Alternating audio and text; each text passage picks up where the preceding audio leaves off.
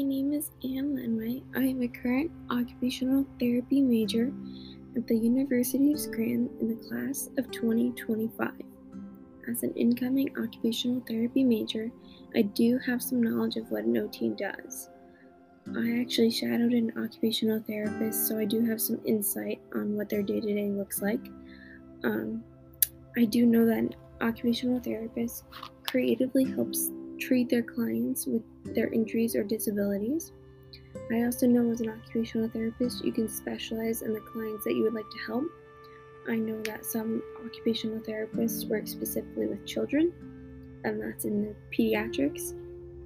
Um, I also know that as an occupational therapist, you can use creative ways to heal your clients, such as hippotherapy, which is therapy with horses. That's a field I would like to um, get into.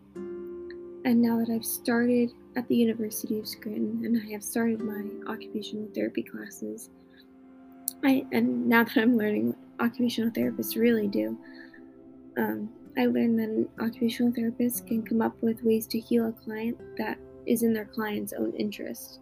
So if your client is into like makeup, you can do exercises that are off of that, and I think that's really cool.